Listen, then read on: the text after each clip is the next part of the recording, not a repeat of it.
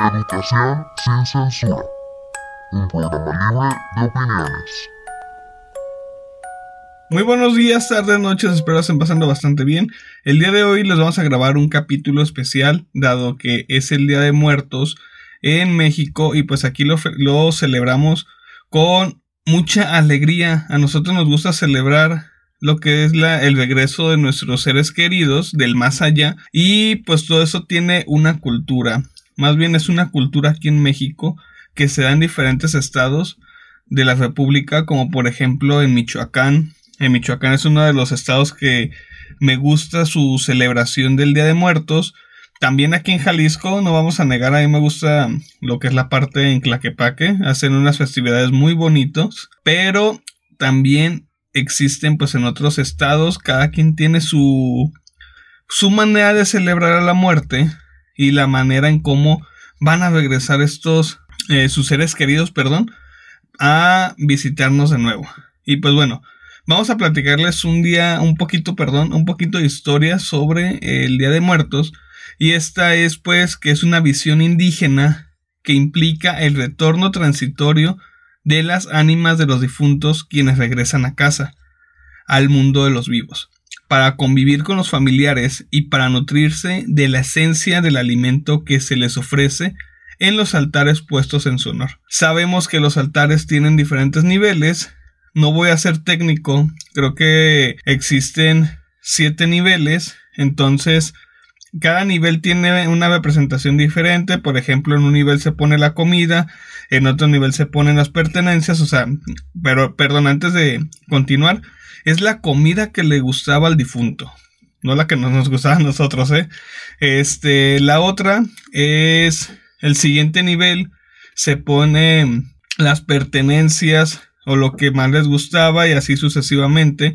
Se le pone una cruz de sal también se le pone un espejo, la foto a quien va dedicado este altar y demás elementos significativos para el altar de muertos. En esta celebración del Día de Muertos, la muerte eh, no representa una ausencia, sino a una presencia viva.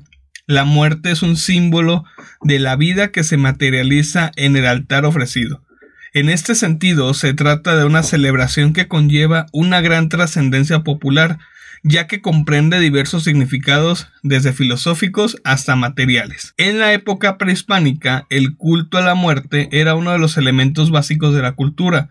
Cuando alguien moría, era sepultado, envuelto en un petate, y sus familiares organizaban una fiesta con el fin de guiarlo en su andar al Mictlán. De igual forma, le colocaban comida que le agradaba en vida con la creencia de que podrá llegar a sentir hambre. Su origen se ubica en la armonía entre la celebración de los rituales religiosos católicos traídos por los españoles y la conmemoración del Día de Muertos que los indígenas realizaban desde los tiempos prehispánicos. Los antiguos mexicas, mixtecas, zapotecas, tlaxcaltecas, totonacas y otros pueblos originarios de nuestro país trasladaron la veneración de los muertos al calendario cristiano, lo cual coincidía con el final del ciclo agrícola del maíz, principal cultivo alimentario del país. La celebración del Día de Muertos se lleva a cabo los días 1 y 2 de noviembre,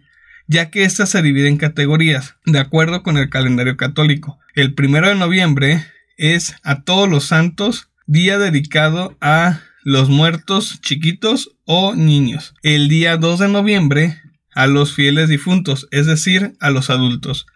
Cada año muchas familias colocan ofrendas y altares decorados con flores de cempasúchil, papel picado, calaveritas de azúcar, pan de muerto, mole o algún platillo que le gustaba a sus familiares, a quien va dedicada la ofrenda y al igual que en los tiempos prehispánicos, se coloca el incienso para amenizar, aromatizar, perdón, el lugar. Asimismo, las festividades incluyen adornar las tumbas con flores, muchas veces hacer altares sobre las lápidas, perdón, lo que en épocas, en épocas perdón, indígenas tenía un gran significado porque se, se pensaba que ayudaba a conducir a las ánimas a transitar por un buen camino tras la muerte. Cabe mencionar que la Organización de las Naciones Unidas para la Educación, la Ciencia y la Cultura, esto es la UNESCO, declaró en 2008 esta festividad como patrimonio cultural inmaterial de la humanidad por su importancia y significado en tanto se trata de una expresión tradicional, contemporánea y viviente, a un mismo tiempo, integradora, representativa y comunitaria. Para la UNESCO, el encuentro anual entre los pueblos indígenas y sus ancestros cumple una función social considerable al afirmar el papel del individuo dentro de la sociedad. También contribuye a reforzar el estatuto cultural y social de las comunidades indígenas de México. Pues bueno, esto es tan siquiera un poquito de lo que nosotros celebramos acá en nuestro país. De verdad, cada uno tiene una manera diferente de celebrarlo. Cada quien lo representa como quiere. Pero debemos de no dejar atrás el, el recordar a nuestros seres queridos, no solamente en estas fechas, porque es muy dado que solamente el primero, este, el 2, etcétera, noviembre, ya le hacemos su altar, le hacemos su ofrenda, pero le más, o sea, el tiempo ¿qué pasa qué, o sea, el otro tiempo que los 365 días del año, ¿qué, ¿qué, sucede con ellos? En muchas ocasiones se entiende, no eran muy queridos, este, o tenían problemas, etcétera, pero pues hay que limar asperezas. Así que, pues hay que recordar a nuestros difuntos con esa alegría, hay que recordarlos con la mejor imagen que nosotros nos llevamos y con esos bonitos recuerdos que tenemos. En lo particular, yo recuerdo a todos mis difuntos. A lo mejor no les haré una ofrenda propiamente en casa, pero todos los días trato de, de que se tenga ese bonito recuerdo. Inclusive, así como lo saben muchos de ustedes, soy enfermero y a mí me gusta recordar a mis pacientes con esa alegría con la que uno llegaba a ver esa sonrisa de que, ay, ya llegaste, ya nos vas a atender, ya vas a estar con nosotros, etcétera. Eso es muy confortante para mí, saber que ellos en la actualidad pueden venir a visitarnos o inclusive se siente, se siente totalmente diferente el ambiente en estos días, lo que es el primero y el dos, porque inclusive en estas épocas tú lo ves y tú lo analizas y dices, ok, no me están visitando mis muertos, pero pues estaría, este, está raro que yo sienta esta vibra como sentía cuando venía, a lo mejor, este, mi tío, mi papá, mi amiga difunto, amigo difunto, etcétera. Bueno, sin más, este, vamos a dar eh, inicio a una sección que tengo que es de calaveritas y estas son las siguientes.